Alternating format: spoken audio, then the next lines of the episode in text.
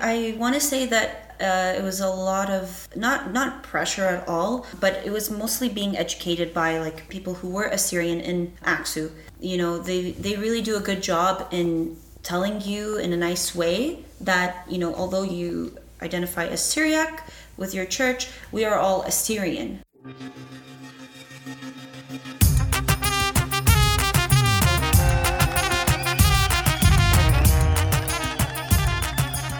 Imagine growing up as a Syriac Orthodox Church member, never hearing or knowing who Assyrians are. You know yourself as an Arab Christian and identify with the country your family is from, Syria. Then you go to university, where you are approached by a group called the Assyrian Chaldean Syriac Student Union, and you wonder, what's going on? It gets better.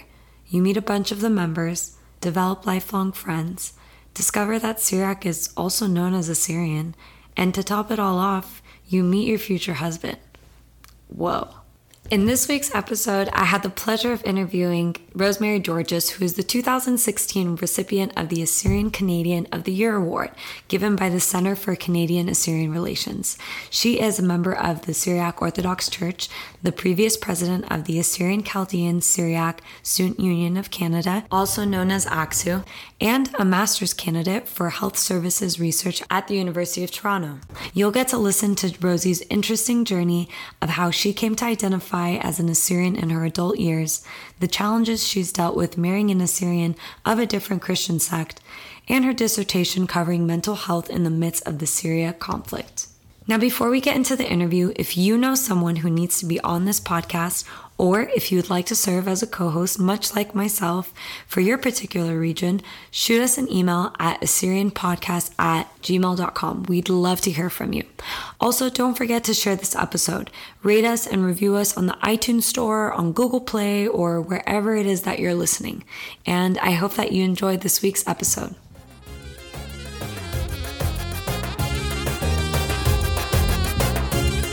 So I was raised in the Syriac Orthodox Church and was baptized, attended Sunday school. But when I was turning 18, I remember there was a group of people who were coming to our church to do a talk. And I remember at the time, my priest told us, you know, there's like this youth gathering, you should all stay afterwards and listen, it's about Assyrians and the Bible. So I remember there was a professor from McMaster. She was a scholar on religious studies at McMaster, and so she was doing a presentation on who Assyrians were in the Bible. However, the term I, I don't remember what what I thought about the term uh, at the time because we don't use the word Assyrian in our church. Have you ever heard the word up until that point?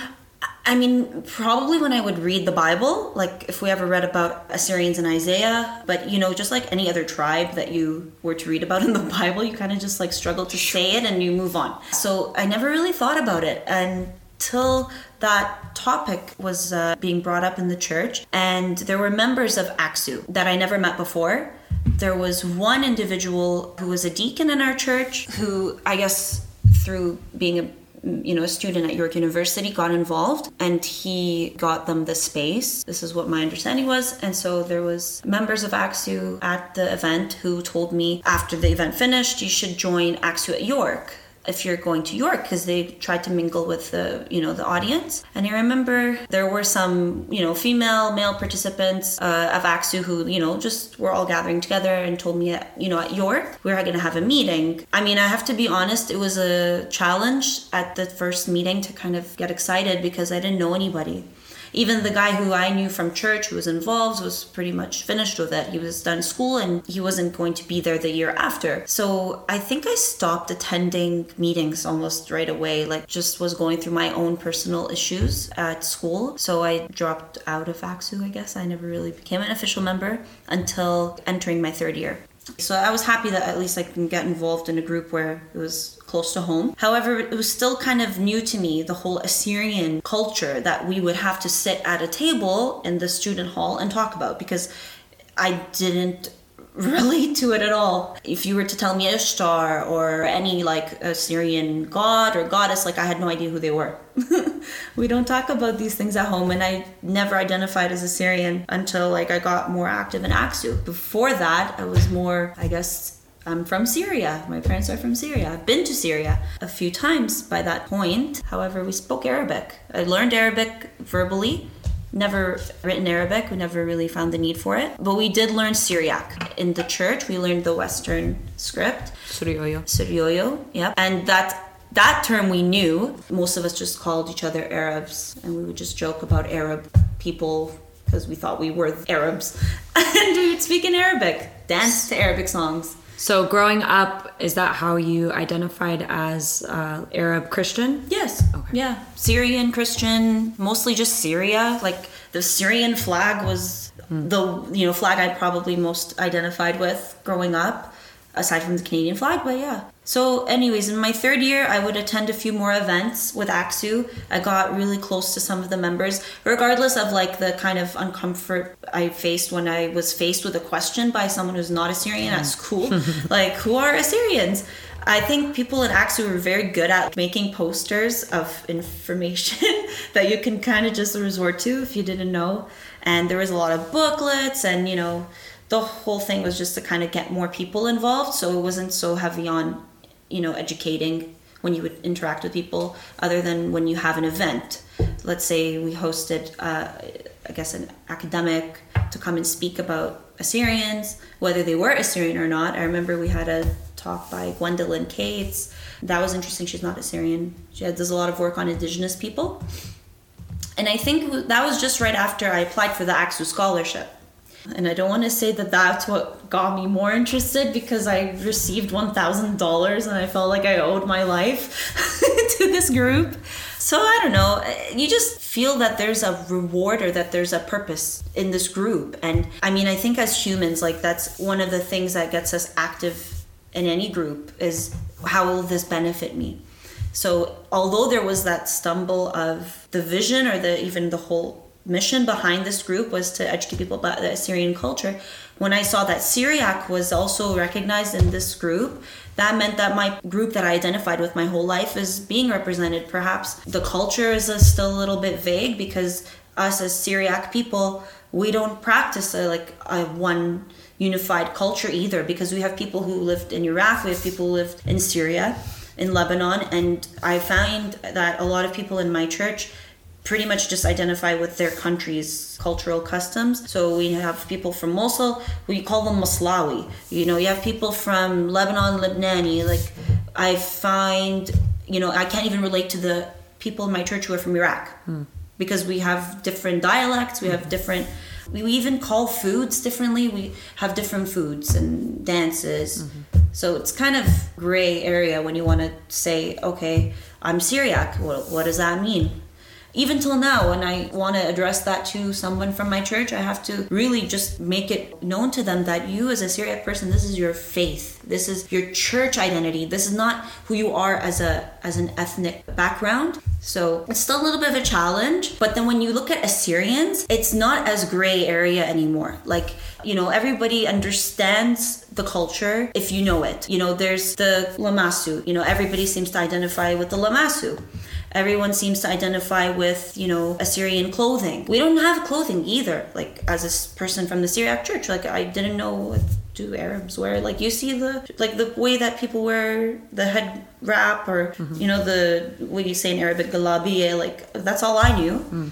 But when you see lakhyata and you go to Assyrian weddings, it's also completely different. Mm-hmm. It was like a whole different culture when you step into the word Assyrian we go to church. Actually, we have a large group of people within my own church who expect the church to be an establishment for their culture as well. So let's say on Fridays, we used to have Nadi, that's where we would speak and learn the Syriac language. Whereas on Sunday, it was specifically for church purposes, for Sunday school, for reading the Bible, and for attending Mass. And that was it. So people were not getting the entire picture or their you know entire needs as a cultural and uh, religious group. So they were fighting for like friday nights to have at least some opportunity to learn more about the culture and uh, that didn't go well for very very long because there wasn't a big interest. Mm. like if you don't have an establishment that's dedicated to the culture and to uh, allow for people to gather as a community let's say outside of religion it creates for more problems to be happening. So would you say then aksu has created that ability for people to gather outside of church i think so and in my own opinion i think aksu is the only group that represents assyrians that has brought people people of other faiths or other identities, let's say Chaldean and Syriac, to be united because there has always been the Assyrian society, but I myself did not know it. My parents don't know it, or I'm pretty sure any other Chaldean didn't know it. The same thing goes with ADM, Zowaa. Again, I didn't know what that group was until I joined AXU and then found out that this is an Assyrian political organization. So I think AXU is probably the only group that has been able to live as long as the other groups and bring in everybody because I don't remember meeting anybody who was Assyrian my whole life until I became a student. Through your time in Aksu, how did you go from so you're more or less as you're saying when you initially joined in and left, you're an Aksu dropout. and then you came in a couple years later, yeah. knowing some people, having met them and feeling a lot more comfortable with within the group because you knew some familiar faces. How did you go from from all of that to then becoming the the president?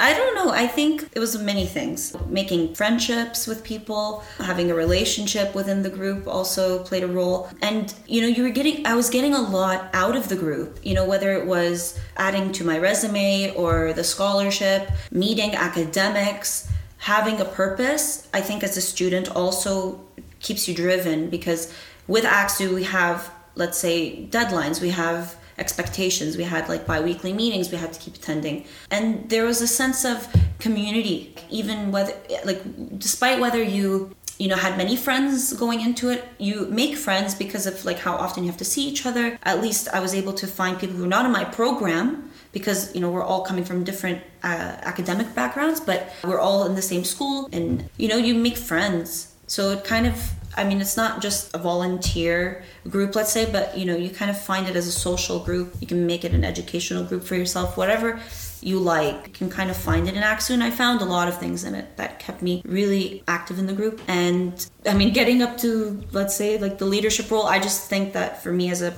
person in my career and my academics um, i just find myself to be a leader so i was always like happy to take on a new leadership role um, even in my church, I'm I've been active as a leader for many years since I was like 19.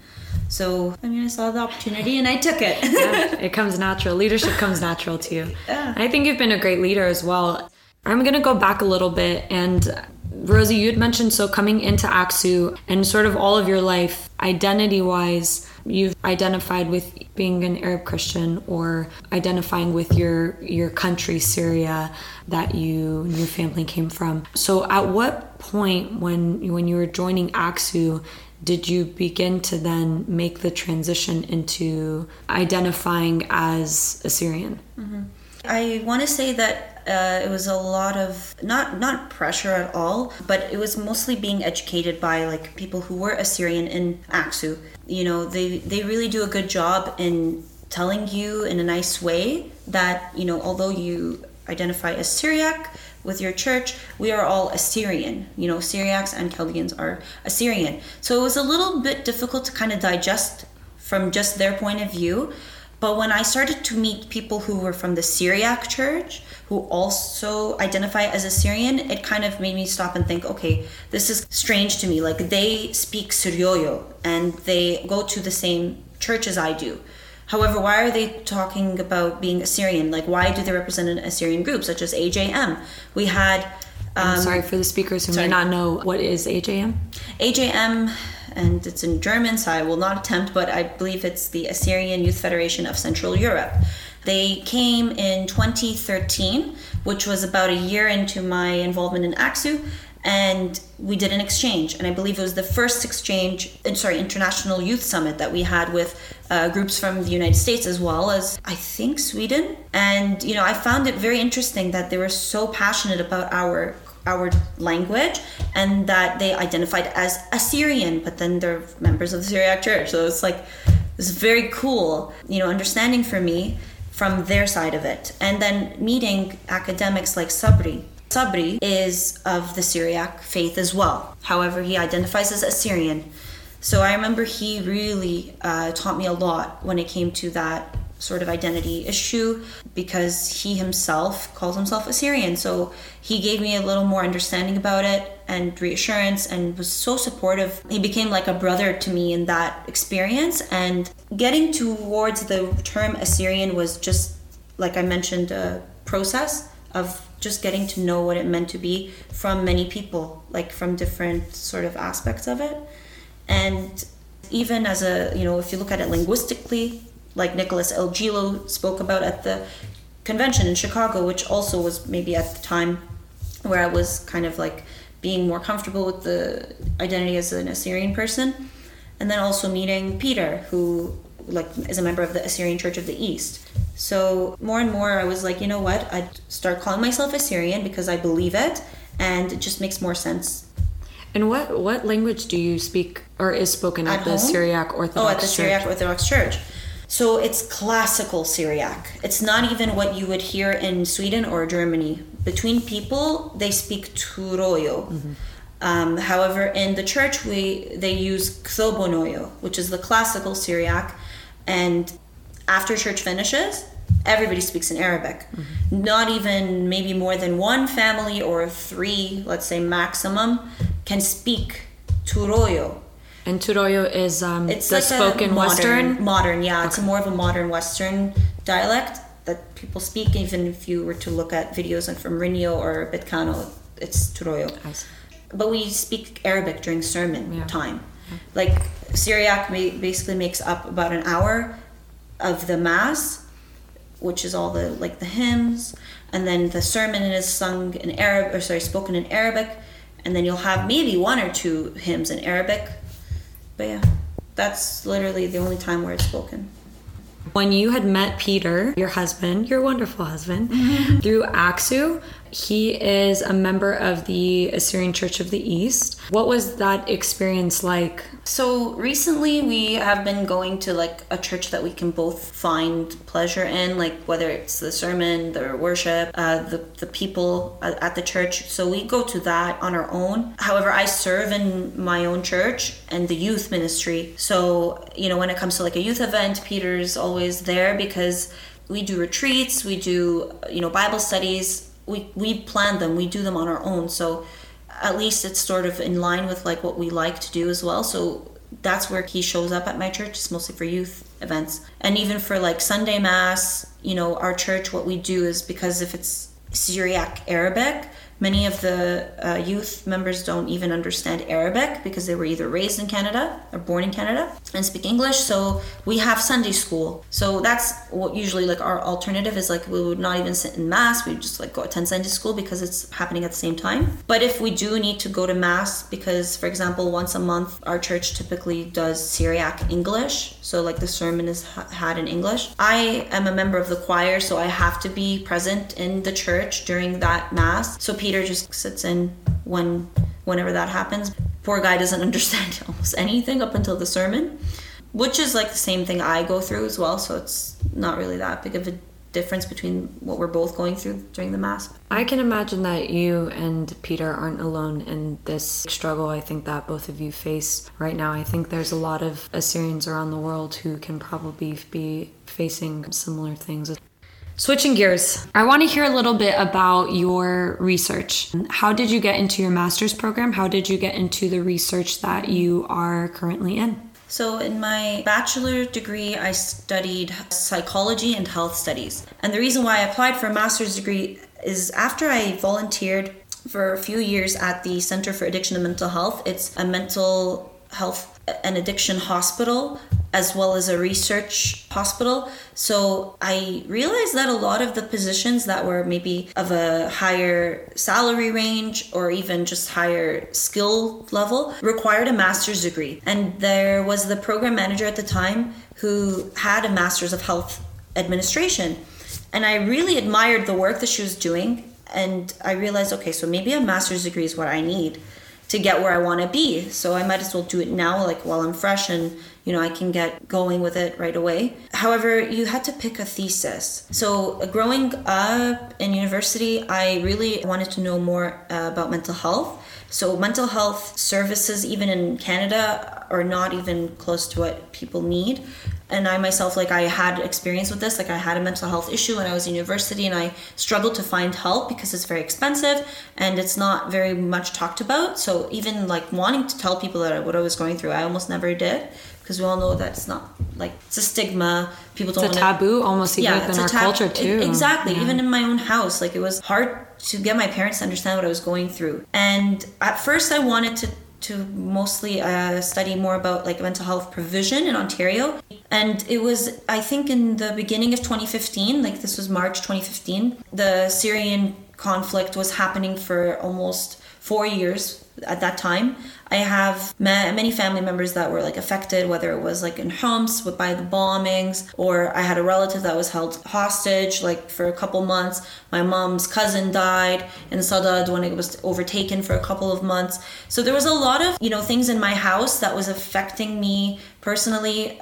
Knowing that there was like this conflict happening in Syria, I tried to go and see my family when it first started, and I was not able to go.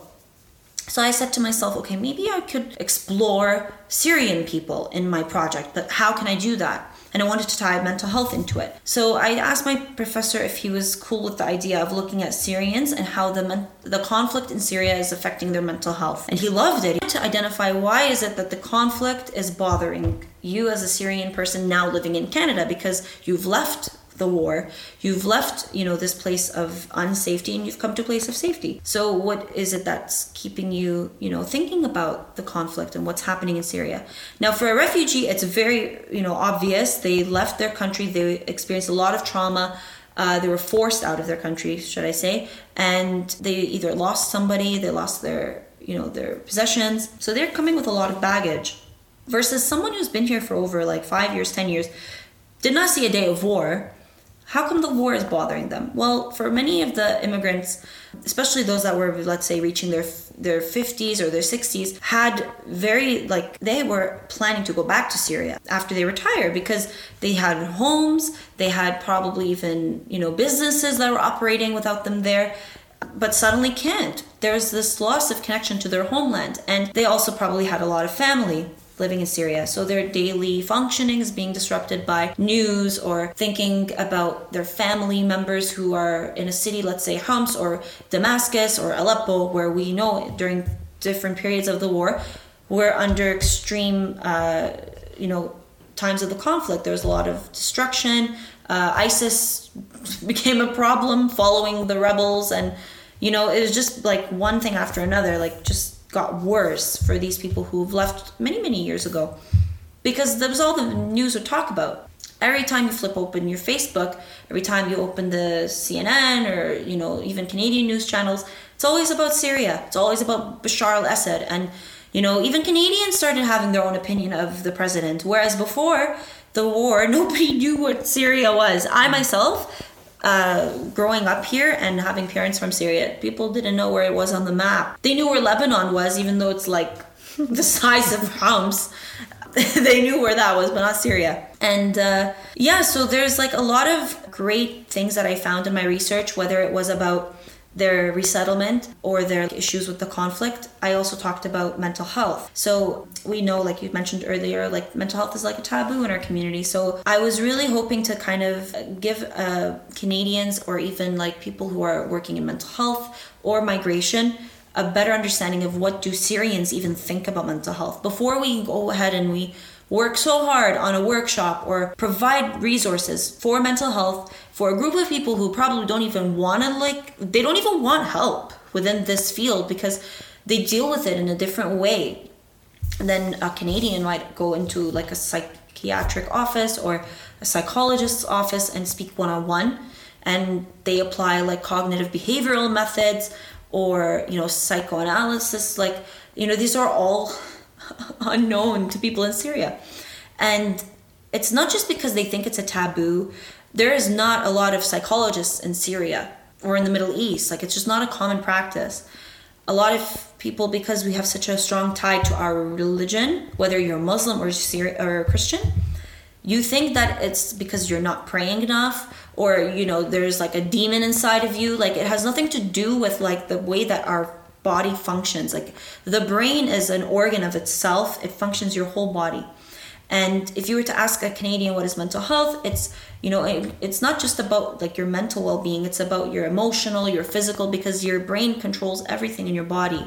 So it's about a balance like between all of these your physical your emotional your spiritual your your mental working together to you know better the overall of your well-being and then when you ask a person from syria what do you think about mental health just getting to that definition is a process of itself. Like we can probably have a half an hour interview about that because right away they would say what do you mean? I'm not crazy. I don't mm. have a mental illness. So that those are the sort of misconceptions that are yes attached to it or almost things that are synonymous yeah interchangeable. And then you go to a professional in CAMH and tell them you know mental illness and mental health are the same thing they will look at you and turn away because that is the biggest insult to the mental health mm. work the research work that people are doing. It's to sort of allow people to understand mental health in the same way that they understand physical health. When i say hey how's your physical health? You will tell me all the good and all the bad. Why is it when I ask about your mental health, you right away tell me all the bad?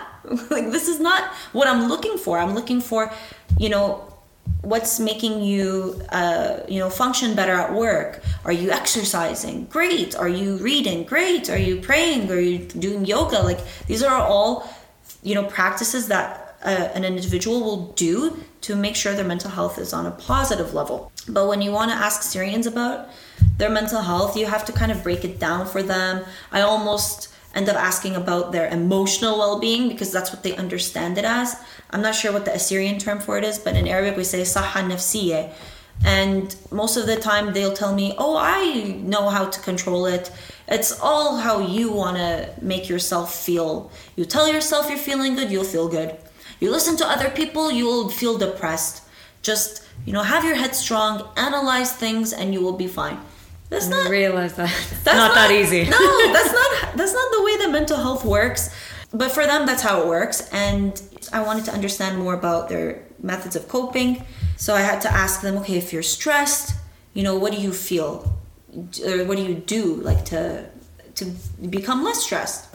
And then I got to know more about the things that people do in their own time, whether it's like picking up a phone, talking to their friend, socializing. Some even mentioned how they're heartbroken. Shisha will not be a thing anymore in, you know, restaurants because, and for all of the listeners, shisha, hookah, whatever you want to call it, here in Ontario, they're trying to ban it in, in any lounge. I mean, we laugh, but it, it is a, a cultural component. Yes, so, yeah. huge. Yeah. Actually, before um, Syrians started to migrate to Canada in this big wave, there was not a lot of Syrians in in the city of Toronto. So all of a sudden you have all these Syrians and what do they know well what do they know well? They know how to operate a business. So a lot of them are coming here maybe not right away, but eventually they've opened up a small restaurant mm. and you know, okay, along with the food, hookah is included. And for you know people from the Middle East, whether you're from Syria or Jordan or Iraq, they love to go there because for them that's what they did back home. You suddenly play like I guess Feyruz or any other uh, Middle Eastern artist on your radio, they love it. You know, like that's their way of coping. Like they just want to be in a place where they can look at or think about back home or practice the way that they used to live back home. And in Canada or in the United States, anywhere where you need a car, that's in itself more difficult for them to live like they did back home because we know in you know our homeland having a car was like a luxury and in order to go see your family or your friend all you have to do is go outside and walk mm-hmm. over mm-hmm. so you know i was finding a lot of issues that elderly uh, people from syria are facing and uh, you know even people who come with education they're going through their own issues of trying to get jobs and find out like places where they can get their uh, credentials recognized but one thing i wanted to talk about uh, with my research however i'm not it's not my focus um, which are of course like Assyrians. I do make a mention of Assyrians a lot. Even actually when I was doing my interviews, I did a list of uh, I did a survey of demographics with all participants, and it was interesting because I wanted to ask what is your ethnicity and what is your native language, like what's your native tongue.